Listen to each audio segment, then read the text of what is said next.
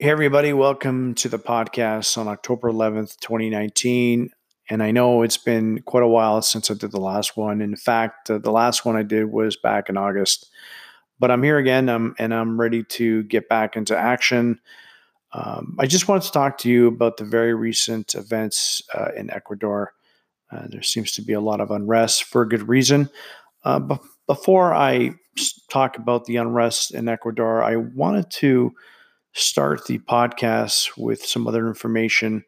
Um, I just wanted to say that last year, uh, Mike Pence, the Vice President of the United States, had paid a visit to Ecuador in June of 2018 to talk to newly elected President Lenin Moreno uh, about the Venezuelan crisis, uh, the trade talks, and Julian Assange.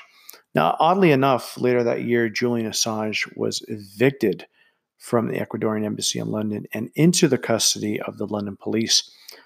Also, to note, uh, before the eviction happened and arrest of Julian Assange, a loan was made from the IMF to Ecuador for financial reasons that we will mention further. So it's uh, you know it's quite weird that you know Vice President Pence went down to Ecuador to talk about Julian Assange, um, and then you know uh, the IMF loan happened, then all of a sudden, Julian Assange was evicted from the embassy and, of course, arrested by London police.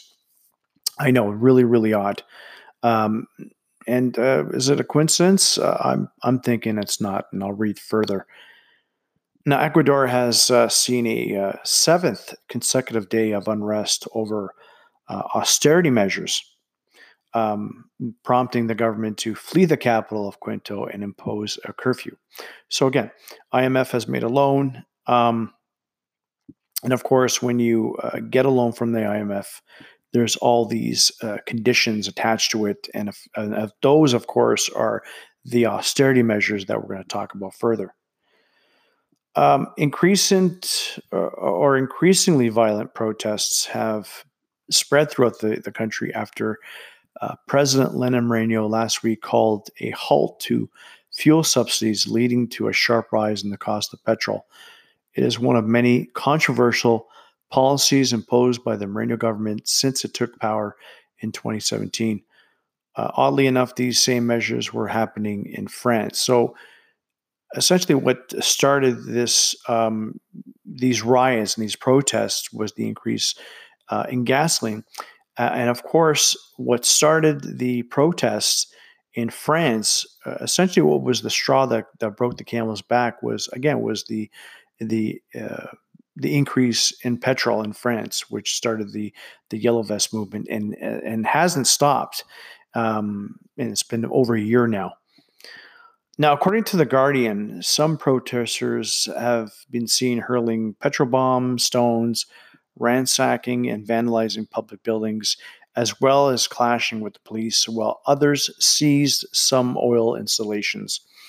Reports also say that since taking power in 2017, Moreno's government has been struggling with large foreign debt and fiscal deficit and has abandoned many of the left wing policies of his predecessor, Carrera, whose time as president from 2007 to 2017 is described by Reuters as a rare period of stability for a country accustomed to political turmoil. Now, I just want to first say that uh, Rafael Correa um, didn't want to deal with the IMF because he, he knows the history of the IMF, uh, but instead uh, borrowed money from the Bank of China, which didn't have any con- uh, conditions attached to it, but there was a high interest rate uh, essentially, you know, was a large sum of money and they weren't able to pay it back. Uh, and of course, you know, sooner or later the the debtors come knocking at the door and, and they want to get paid. So, uh, Mr. Moreno made a deal with the IMF, and of course, the austerity measures always begin with the IMF. And we're going to read furthermore uh, into this um, unrest. Now, in order to stem the economic downturn, Moreno of course, this year reached the three year deal for $4.2 billion uh, in, in loan money from the International Monetary Fund uh, in return for the implementation of harsh austerity measures, such as cuts to public spending. Now, uh, I've been hearing also that the government workers have been hit hard. Um, there's a lot of social programs that are being uh, that are being eliminated, and in fact, the government workers have uh, been told that they actually have to work one day without pay. So you can see why the people of Ecuador are really upset, and I don't blame them whatsoever. Now, Moreno claimed that the fuel subsidies uh, were canceled since there are no longer affordable uh, costs in the government, 1.3 billion annually. Again, we're talking about the social programs that they put into place to help the the less fortunate, and eh, you know, again, the austerity measures uh, come into play, and they have to scale back all these social programs. It's uh, it's it's quite hideous to, to to be quite honest with you. Now, he also said the price of gasoline would have to go up, like it did in France, from two dollars and thirty cents a gallon um, from uh, one dollar and the cost of diesel would go from two twenty seven um, from uh, a dollar and three cents. So that's quite uh, you know that's that's quite an increase. So you can imagine the people of Ecuador to begin with, it's not really a rich country. Uh, they really have to borrow a lot of money from uh, uh, from foreign from foreign entities and for this to happen, you know, cutting the wages, cutting the social programs, and then of course increasing, you know, the price of gasoline. And I'm sure there's, you know, other increases in uh, in other areas of their economic system, which is having a direct impact. And, and you know, essentially they have no other choice but to get uh, or uh, or essentially to take to the streets. So now the uh, BBC reports that since last week, uh, indigenous demonstrators have blocked roads and highways in the country, and thousands have traveled to the capital of Quito for bigger protests. Uh, the protests have affected petrol deliveries and led to fuel uh, shortings or shortages, excuse me, in parts of the country. Now, look, you know, I was never one for protesting. You know, ever since the Occupy movement um, in New York and, and parts of the states, I didn't feel that uh, the Occupy movement made that much of an impact. I know it planted seeds for future generations. Um, but ever since the the yellow vest, I've been a big uh, believer in protest. I feel, you know, nowadays, especially with the with the corrupt politics everywhere in the world, um, which was you know was supposed to be for the people, um, is no longer viable, and the the only thing we have left is actually uh, going out on the streets and protesting. And I think this is something that's going to be coming soon here in Canada and also down the United States, especially more in the, in the States, if anywhere else. Now, on Tuesday, Moreno held a meeting of cabinet ministers in the coastal city um, and have moved government operations um, from their Quinto because of obvious uh, reasons, security reasons. Now, speaking on Ecuadorian television network, the president claimed he had the support of Ecuadorians institutions and thanked them for their defense of the democratic system. Now, I just find this to be so hypocritical and just, just you know, just hilarious. You know, of course, he's going to get the the support from the institutions. Know we all these we all know these institutions um, who they're owned by. They're owned by the absolute wealthy, the elite, and of course the the elite are, are, you know of course behind the support for the IMF loan because essentially it puts more money into their pockets. I mean this is what it's all about. Now he also accused protesters of organizing a coup. Um, we're talking about Moreno here, claiming that they had political motive to destabilize the government. I mean, of course. I mean that's the whole point of the protest. Like in in France right now you know, they're fighting for sovereignty. You know, it, this goes beyond partisan politics. They want direct democracy. They want the RIC, which is an, a form of direct democracy. I mean, I mean, there's. It's so obvious that they're trying to destabilize the government. They don't want. They don't want a government that's going to impose all these austerity measures uh, and make them even even poorer than they already are. So yes, I mean this is obvious, but they make it sound like it's a terrible thing. It's like you know when when the the system of politics, which again which should belong to the people, no longer work. then essentially, again, this is all they have is to go out in the uh, on the streets and protest and, and and you know raise a lot of hell so that something will be done.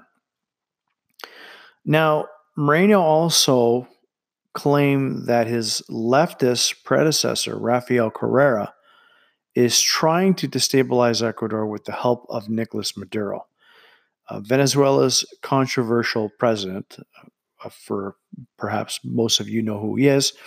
The Guardian reports that Correa and Moreno have traded allegations of corruption in recent months, and Correa says he and his allies are victims of political uh, persecution.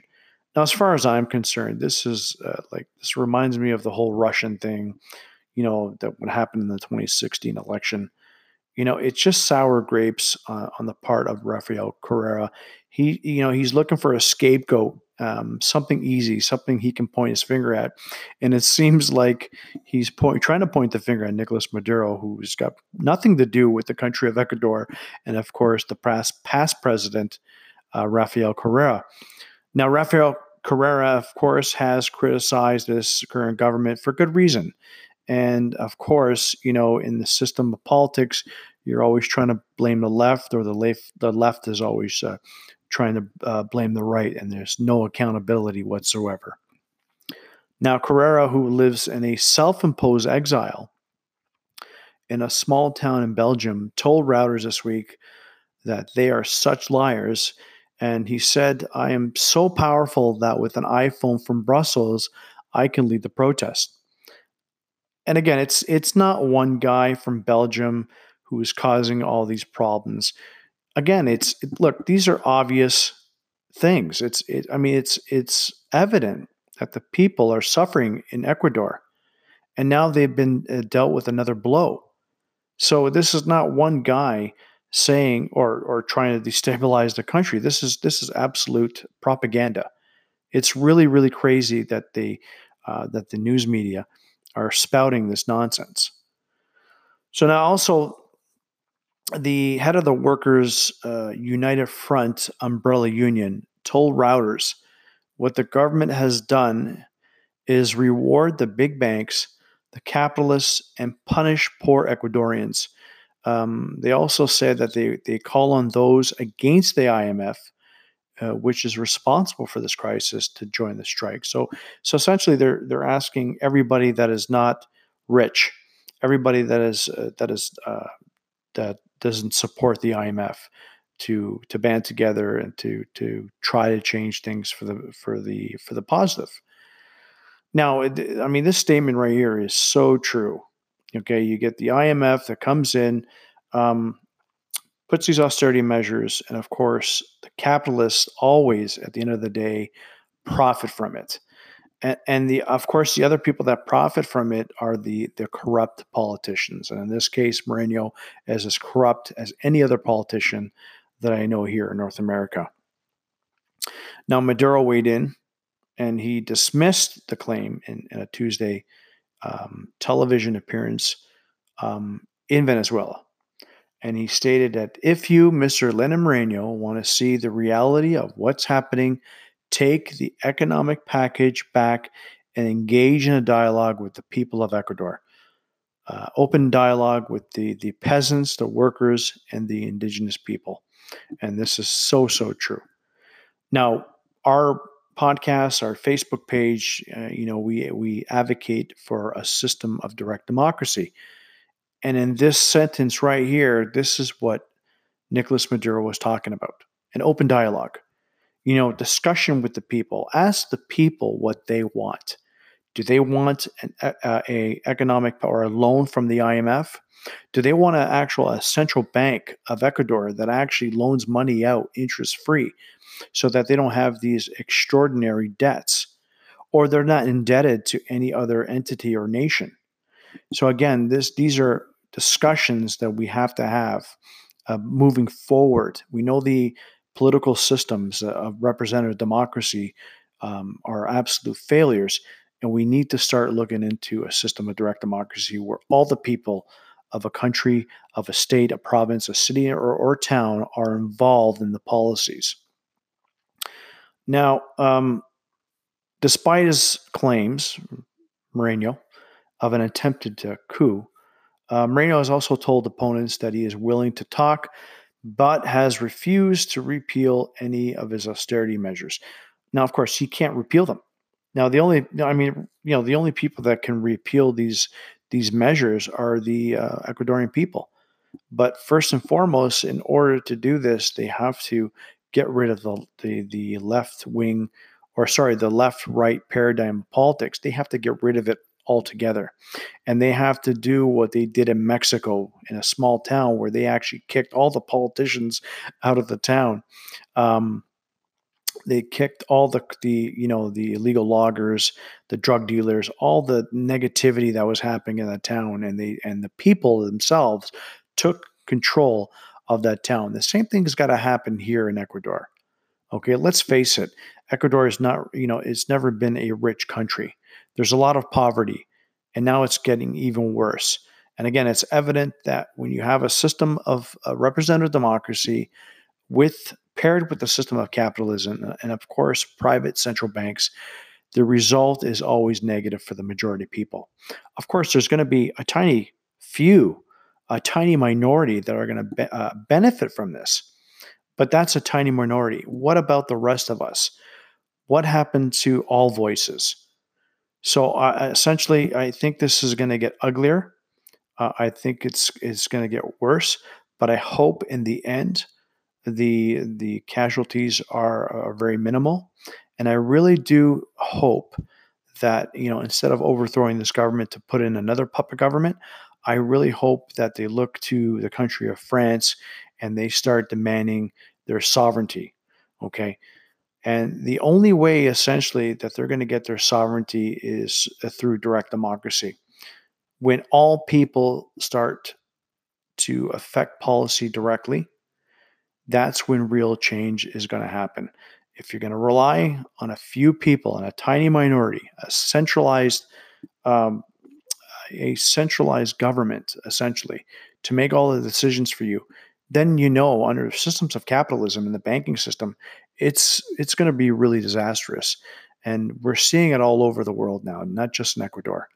And again, these are the results of the systems we have in place now that really don't help a lot of people. They just help a tiny minority.